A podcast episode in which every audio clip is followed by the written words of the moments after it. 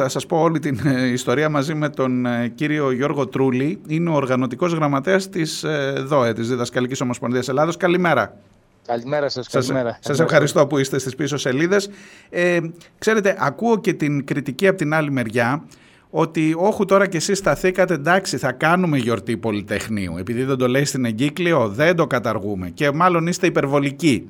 Και θέλω να σας δώσω το λόγο για αυτό για, και καταρχάς να μας πείτε το, το ιστορικό του τι ακριβώς έχει συμβεί.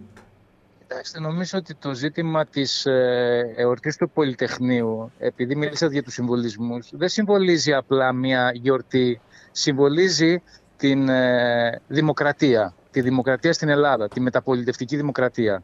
Προφανώς. Αυτό νομίζω είναι το πιο σημαντικό και το πιο κρίσιμο για να αντιληφθούμε το πώς αντιλαμβάνεται η πολιτεία ε, και τους συμβολισμούς από τη μία πλευρά, αλλά από την άλλη πλευρά και το πώς ε, προσπαθεί μέσα από την εκπαιδευτική διαδικασία όλα αυτά να τα περάσει στη συνείδηση, αν θέλετε, στην ιστορική συνείδηση των ίδιων μαθητών. Εάν παρόλα αυτά ήμασταν, εγώ μπορώ να δεχτώ μια κριτική που, που λέει ότι είστε υπερβολικοί. Εάν ήμασταν υπερβολικοί, τότε δεν θα έσπευδε το Υπουργείο Παιδείας μετά από μερικά, μερικές ώρες που έβγαλε η Διδασκαλική Ομοσπονδία την ανακοίνωσή της να σπεύσει να βγάλει ανακοινοποίηση και σήμερα να υπάρχει στα σχολεία ανακοινοποίηση της Εκυκλίου όπου μέσα αναφέρεται πλέον και το Πολυτεχνείο. Α, αυτό, είναι, αυτό είναι η είδηση, δεν την είχα δεδομένη και άρα Αυτό σας, είναι σας αξίζουν συγχαρητήρια γι' αυτό. Αυτό είναι καινούριο και το, το, το βάζω διότι αν πραγματικά ήμασταν ε, κάπως υπερβολικοί, μάλλον πως είχαμε και λίγο δίκιο όταν το Υπουργείο Παιδείας επανέρχεται πλέον με διόρθωση αυτό το οποίο έκανε. Απλά τι θέλω να πω, ότι πέρυσι, επειδή αυτές οι εγκύκλοι είναι οι κλασικές εγκύκλοι οι οποίοι έρχονται κάθε χρόνο για τη λειτουργία των σχολείων, το τι γίνεται καθ' όλη τη διάρκεια της σχολικής χρονιάς, συνήθως ε, μία με μία με 5 Σεπτεμβρίου, εκεί έχετε μία εγκύκληση η οποία αναφέρει όλη τη λειτουργία των σχολικών μονάδων. Εκεί Ναι. λοιπόν κάθε χρόνο στο σημείο που φέτος είχαν ενταχθεί και οι, και οι εορτές, οι εορταστικές εκδηλώσεις, πέρυσι, εάν ανατρέξει κανείς την περσινή εγκύκλιο θα δει ότι δεν υπήρχε αναφορά στις ε, εορταστικές εκδηλώσεις, υπήρχε μόνο το υπόλοιπο κομμάτι που αφορούσε εκδρομές, ε, δραστηριότητες των σχολείων. Ναι. Το κομμάτι λοιπόν αυτό προσθέθηκε φέτος. Εμείς γι' αυτό λοιπόν αντιδράσαμε, διότι όταν Και βλέπεις σε μια προσθέθηκε εγκύκλιο- χωρίς το Πολυτεχνείο. Προσθέθηκε ναι, χωρίς ναι, ναι, το ναι, Πολυτεχνείο. ακριβώς. Προσθέθηκε ακριβώς χωρίς το Πολυτεχνείο, εντάσσοντας μονάχα την 28 Οκτωβρίου, 25 Μαρτίου και την ε, εορτή των ε, τριών ιεραρχών. Μάλιστα. Αυτά, αυτά τα τρία σημεία αναφέρονταν χωρίς να αναφέρεται η γιορτή του Πολυτεχνείου. Προφανώς οι τοπικές εθνικές εορτές οι οποίες κατά τόπους ε, διαφέρουν. Ναι, καλά, οι αυτές, πολιούχοι των ε, πόλεων ναι, κλπ. Δεν, δεν Εντάξει, θα ναι, μπορούσε προφανώς, προφανώς, προφανώς. να εντάσσονται ε, το Αρκάδι στο Ρέθυμνο Ναι, ναι, ε, ναι. και λοιπά και λοιπά, ε, μάχη της Κρήτης και του καθεξής. Αυτά προφανώς δεν μπορούν να προβλέπονται μέσα σε μια γενική εγκύκλωση. Αλλά, Ναι, αλλά το Πολυτεχνείο ε, α- δεν είναι μόνο για την Κρήτη και όχι, μόνο για αυτό τη θέλω Θεσσαλία. Να πω, ναι, ότι προφανώς. αυτό ήταν λοιπόν κρίσιμο και έπρεπε με κάποιο τρόπο να υπάρχει αντίδραση. Ε, κάποιοι λένε βέβαια ότι το προεδρικό διάτομο το οποίο προβλέπει τις συγκεκριμένες εορτές προφανώς δεν μπορούν να αντικατασταθούν από μια εγκύκλιο. Ναι. Αυτό είναι αληθές και αυτό είναι μια πραγματικότητα. Ναι. Όμως το γεγονός όμως ότι γίνεται μια επιλογή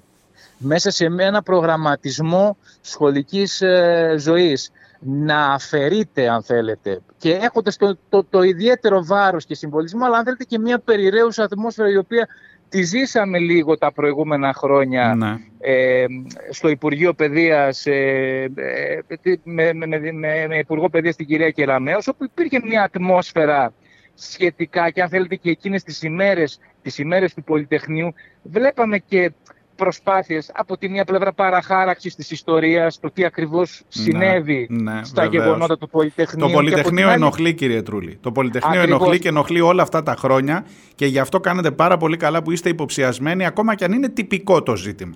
Ε, που δεν είναι, γνωρίζουμε- που δεν δεν είναι. γνωρίζουμε τι είναι όμως, γιατί όταν, έρθετε, όταν επανέρχεται το Υπουργείο και πλέον το εντάσσει στις εορταστικές Α, να πει ότι είχατε εκδηλώσεις, δίκιο, ξεκάθαρα. αυτό ξεκάθαρα. Κάτι, λέει, κάτι δείχνει, κάτι δείχνει. Ε, θέλω να σας ρωτήσω, ξέρετε, είμαστε λιγάκι υποψιασμένοι, να πάω λίγο πιο, πιο κάτω και από τη συμπεριφορά της Υπουργού της προηγούμενης σε αυτή την περίσταση που περιγράφεται στις περσινές γιορτές του Πολυτεχνείου, τη, τη στάση, εν πάση περιπτώσει, το κλίμα, αλλά δεν είναι μόνο αυτό. Εδώ έχεις μια κυβέρνηση που λένε τα στελέχη της να ιτηθούν οι ιδέες της αριστεράς, για παράδειγμα. Το Πολυτεχνείο δεν είναι μόνο της αριστεράς φυσικά, είναι όλου του λαού. Προφανώς. Αλλά Έτσι. βάζει, βάζει και τέτοιου είδους ζητήματα μες στην κοινωνία. Ενός Υπουργείου Παιδείας που έχει βγάλει τα μαθήματα όπως η κοινωνιολογία, που, γιατί τα, η κοινωνιολογία κάνει τα παιδιά μας αριστερά. Θυμάστε τι έλεγε ο Άδωνης Γεωργιά. Θέλω να πω, Φυσικά. υπάρχει μία σειρά από γεγονότα.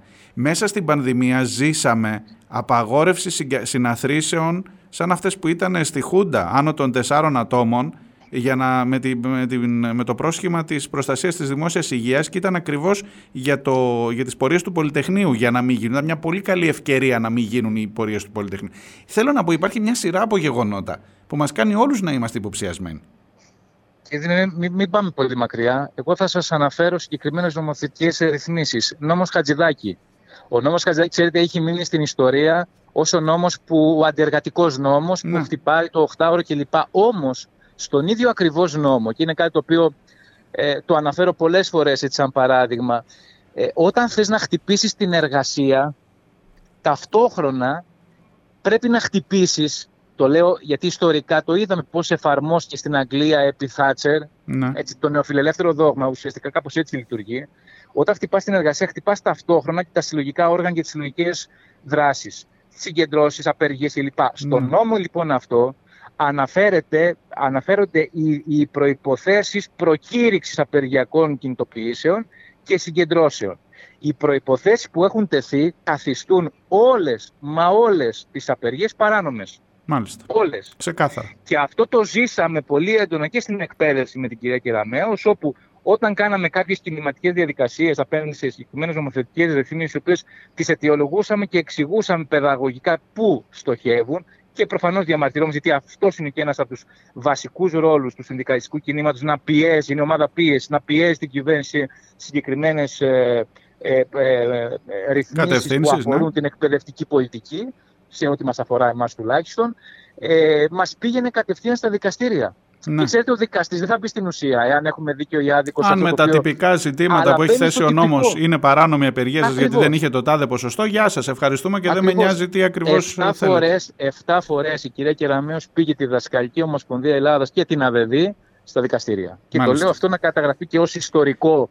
Και είναι ένα ρεκόρ, αν θέλετε, Υπουργού, ο, το πώς κινήθηκε απέναντι όχι σε ένα συνδικαλιστικό όργανο, σε κάποιους συνδικαλιστές, απέναντι σε ένα κλάδο, ο οποίος όταν έβγαινε στους δρόμους, έβγαινε με, ο- το- με 80-85% και σε αυτές τις απεργιακές κινητοποιήσεις, οι οποίες ε, είχε προκηρύξει η Ομοσπονδία, συμμετείχε το 95%. Δεν μιλάμε λοιπόν για μειοψηφικές διαδικασίε, Προφανέστατα. μιλάμε για συντριπτικά ποσοστά. Κύριε ε, προφανώς Τρουλή. αυτό ενοχλούσε. Δεν ε, ξέρω ότι η σχολική χρονιά έχει ξεκινήσει με πάρα πολλά προβλήματα, με ελλείψεις εκπαιδευτικούς, κυρίως στην ε, δευτεροβάθμια, Στην αλλά και, ειδική. στη, και στην Στην ειδική πρωτοβάθμια, αγωγή. στην ειδική αγωγή. Ε, θέλω να σας πω, ε, είμαι, είμαι σίγουρος ότι θα χρειαστεί να τα ξαναπούμε μέσα στη σχολική χρονιά. Ναι.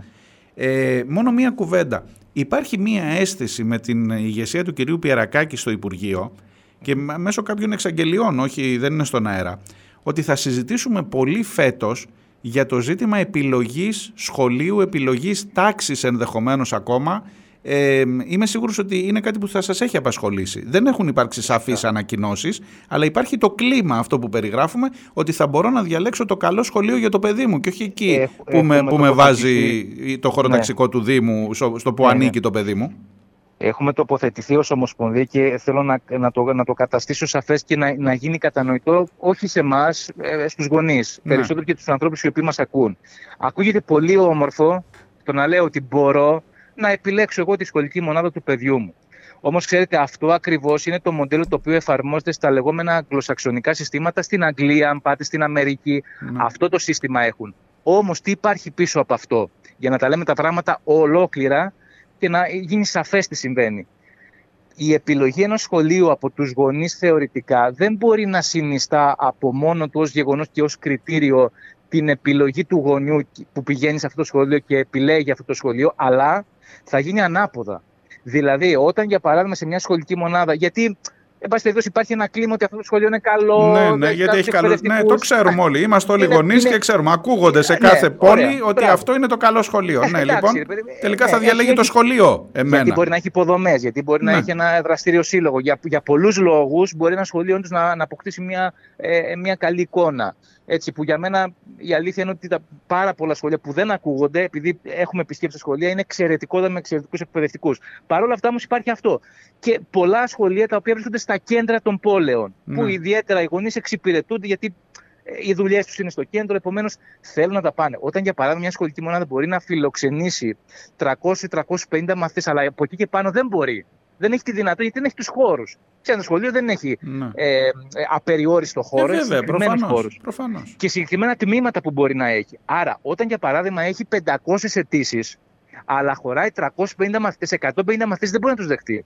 Ξέρετε τι θα γίνει; Καλυστία. Θα πάμε, θα πάμε λοιπόν μετά να επιλέγει το σχολείο τους μαθητές πώς με μια κατηγοριοποίηση η οποία αυτή έρχεται μέσα από συγκεκριμένες εξεταστικές διαδικασίες όπως είναι αυτό που ονομάζουμε σήμερα ελληνική πίζα.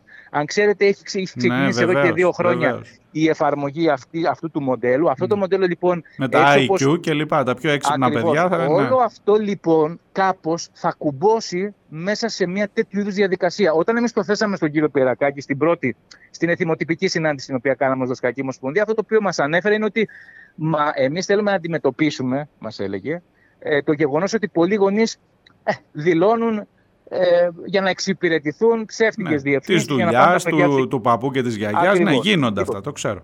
Ωραία. Και του, του, του, του λέμε λοιπόν ότι, ότι αυτό δεν το αντιμετωπίζεις. Γιατί όταν για παράδειγμα ένα σχολείο θέλει να έχει, ε, ε μπορεί, συγγνώμη, μπορεί να έχει συγκεκριμένο αριθμό μαθητών, όταν εσύ θα πεις ότι σε, σε αυτή τη φάση ξεκινάμε στα κενά, δηλαδή όσα, όσες θέσεις περισσεύουν αυτές να πάνε με αυτή τη διαδικασία, μα εκεί θα το εντατικοποιήσεις αυτό το αυτά τα περιστατικά, διότι όταν εγώ θέλω να διασφαλίσω ότι το παιδί μου θα πάει σε αυτό το σχολείο, θα αναγκαστώ να βρω ψεύτικη διεύθυνση.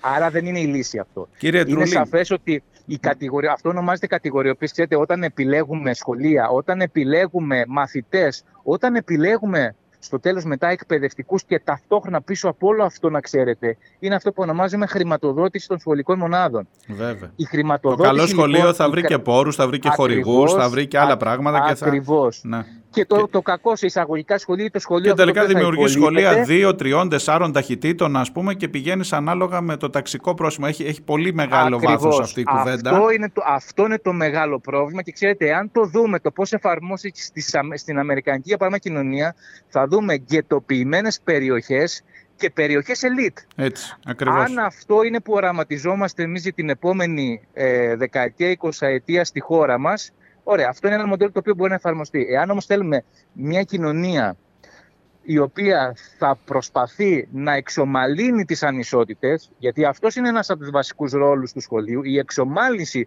των κοινωνικών, οικονομικών και αν θέλετε ε, εκπαιδευτικών ανισοτήτων, τα οποία αυτά δεν είναι, δεν είναι ασύνδετα μεταξύ τους, ε, είναι και αυτά εκπαίδευση προφανώς και μόρφωση. μόρφωση. Ε, ε, Επομένως, όλο αυτό το πλέγμα για να μπορέσει να το αντιμετωπίσεις πρέπει να υπάρχει το σχολείο της γειτονιάς. Το σχολείο που θα παίρνει και το μαθητή, το, το, τον εύρος των οικογενειών και των φτωχών ε, σωστά, ανθρώπων σωστά. και των μεσαίων κοινωνικών ιστορικών. Κύριε Τρούλη, επειδή δεν έχω περισσότερο χρόνο, δεσμεύομαι να την ξανά. Εξάλλου δεν έχουμε ακόμα και επίσημες ανακοινώσεις γι' αυτό. Ε, σήμερα σας κάλεσα για το άλλο θέμα του Πολυτεχνείου, αλλά κρατώ την συζήτησή μας ανοιχτή γιατί σίγουρα θα το βρούμε μπροστά μας και δεσμεύομαι να τα ξαναπούμε επί αυτού του συγκεκριμένου θέματος που είναι πάρα πολύ σοβαρό.